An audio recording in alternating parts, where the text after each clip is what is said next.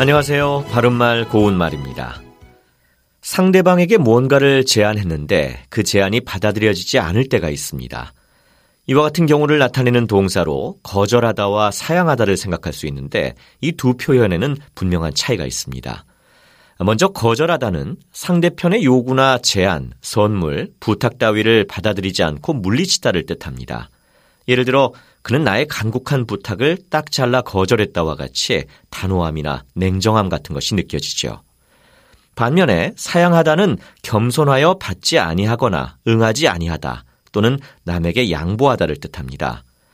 상대방에게 신세를 지고 고마운 마음에 은혜를 갚으려고 하는데 상대방이 괜찮다며 사양한다면 뭔가 훈훈한 느낌이 전해집니다.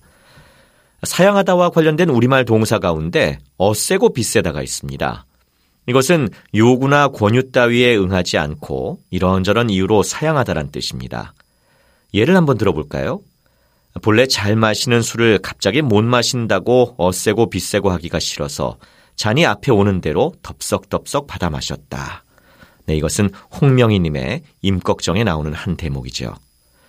어세고 빗세다에서 빗세다는 남의 부탁이나 제안에 여간해서 응하지 아니하는 태도를 보이다라는 뜻입니다. 그런데 앞에 있는 어세다는 사전에 없는 것으로 운율을 맞추기 위해서 넣은 표현으로 보이네요. 바른 말고 온말 아나운서 이규봉이었습니다.